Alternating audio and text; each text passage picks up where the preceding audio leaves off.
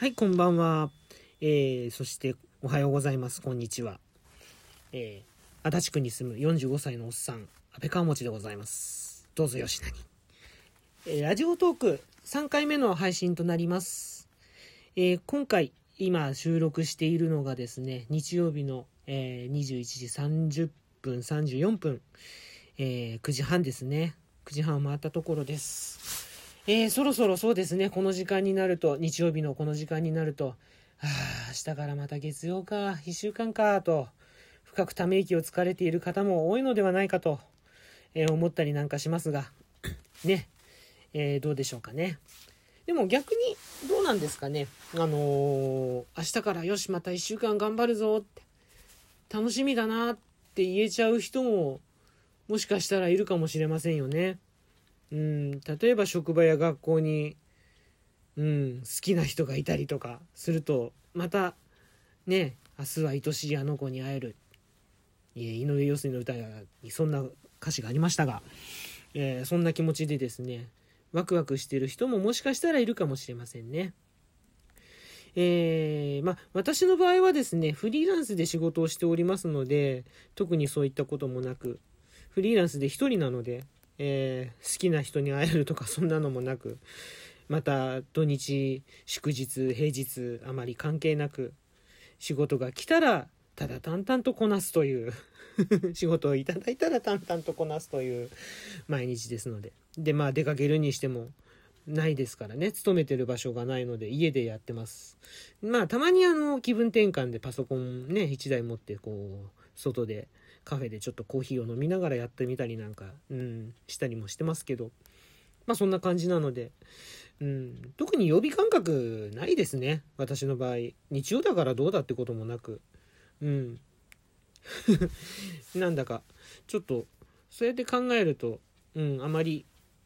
あれなんですけど。ただその曜日感覚ねなくしちゃうと困るんですよ。そういう仕事をしてるとなくしがちになるんですけど。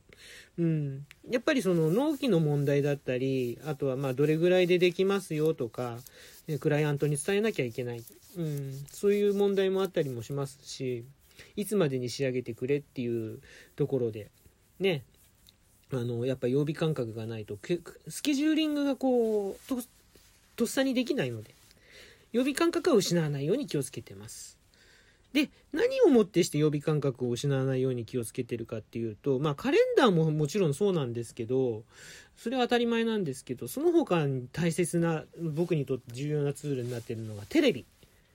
テレビなんですよね。まあ、家で仕事してるんであのーそうですね仕事の最中は音切ったりうんあのずっと見てるわけじゃないんですけど音を切ったり逆にあの音を聞いてても画面は見てなかったり、えーそんなことをしながらですね起きてる時はもう常にテレビがついてる状態なんですね。今もあの実はテレビがついてます。えっ、とうん。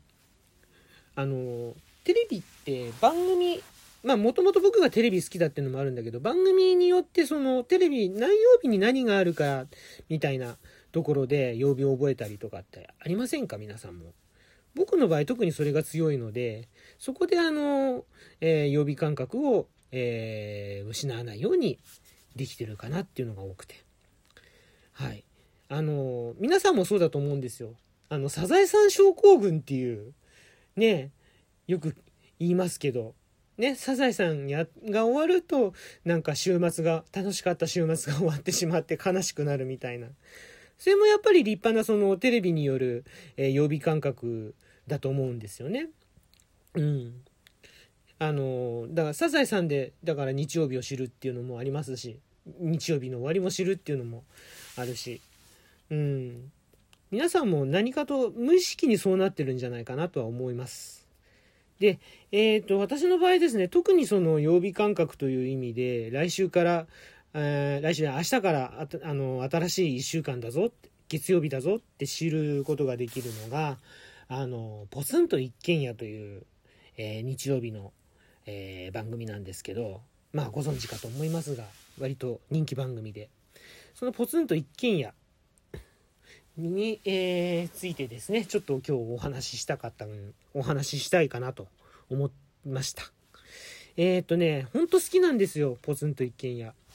うん、何が好きってね、あのー、なんだろうな、出てくる人たちがみんないい人ですよね。いい人っていうか、面白い、深いですね。あのー、そのポツンと一軒山奥の家に住まれている方、見た目はもうなんか、こう言っちゃなんですけど、みんなやっぱり普通の素朴な田舎のおじいさんおばあさんだったりすることが多いんですけど、うん。その人たちをこう深掘りしていくと、人生経験が誰一人に通ってないなっていうか、むしろ全員違う人生を送ってるんだよねっていうのがすごくよくわかるんですよ。まあ当たり前っちゃ当たり前なんですけどね。人の数だけ人生ってありますからね。うん。だけど境遇が全く全部違う。もう、うん、それをこう改めて知ることができるっていうのがまずすごいなというのと、あとね、もう一つ思うのは、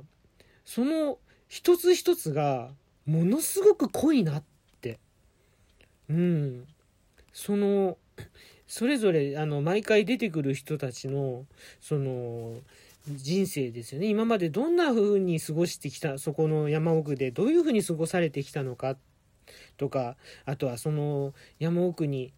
えっ、ー、と、何代続く家だったりするんです。何代続く家だとかね、そういうのもあったりするんですけど、それらの一つ一つがものすごく濃くて、そこになんかものすごくこう人間を感じるんですよね。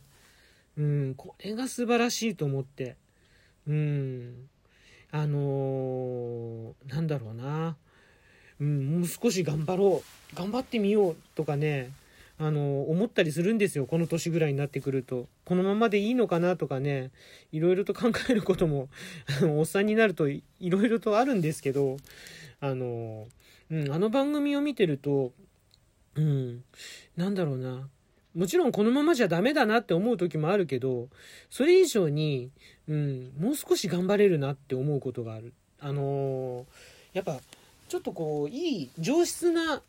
あの、小説を読んだような気分になれるんですよね。うん、そこが、また、素晴らしいなと思っております。あとね、もう一つ好きなところがあって、あの一軒家を訪ねていくスタッフの方々の人柄が本当皆さんいいですね。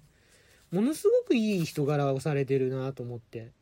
うん、優しいし、あのー、言葉遣いも丁寧だし、まあ当たり前にね、そういうのはすごく気遣ってるんでしょうけど、あのー、それぞれ初対面の方々に怪獣するのがすごく上手だなっていうのを感じるんですよ。で、その怪獣されるのが上手だなって感じるのは人の良さ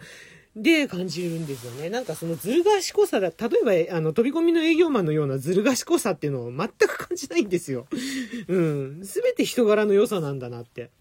で、あの、最近、あのー、コロナの影響でね、番組が、あのー、新たなポツンと意見を探すという方向じゃなくて、昔訪れたところをまあ、見てる方はご存知かと思うんですけど、昔訪れたところを、えー、もう一度取り上げて、で、そこに住まれている方々に近況をお伺いするっていう、えー、番組構成になってるんですけど、その近況をお伺いしてる時にもね、人の良さがものすごく出てきますよね。言葉の節々、あの、言葉の一つとっても、言葉尻一つとってもなんかものすごく優しさを感じ、お体にお気をつけくださいとか、ね、まあ当たり前っちゃ当たり前なんだけど、そういうう、なんだろう、当たり前のことがちゃんとできるっていうのがやっぱり自然に、しかもさらっとできるっていうのが素晴らしいなと、うん、ちょっと思ったりもします。だから、そうですね、スタッフの方々の人柄で、うん、支えられてる部分もあるんだろうなって、そんなことも見ていると思いますね。うん。やっぱそういう人柄が、やっぱり作る番組にも出てくるんでしょう。だから、あの、人気もあるんじゃないかな。あの番組は。うん。そんな風に思ったりなんかします。えー、そうですね。そんな感じで、えー、今日はちょっとポツンと一軒家という私の好きな番組について、テレビ番組について語ってみました。えーと、このラジオトーク、えー、今回3回目の配信ですが、4回目も、えー、また、えー、気が向いたらやりますので、えよろしくお願いいたします。今回の放送いかがでしたでしょうか？もしよろしければ、もし何かありましたら、あの、えーよろしければ、あの、反応いただけるとすごく喜びます。あと、あの、お便りとかね、あの、質問とか、なんかそんなのも、えーちょっと厚かましいですけど、送っていただけると、あの、小躍りして喜びますので、どうか よろしくお願いいたします。えーそんなわけで、えー今日はここまで。えーどうもお付き合いいただきましてありがとうございます。安倍川餅でした。それでは皆さん、えーまた良い1週間をお過ごしください。それでは、さようなら。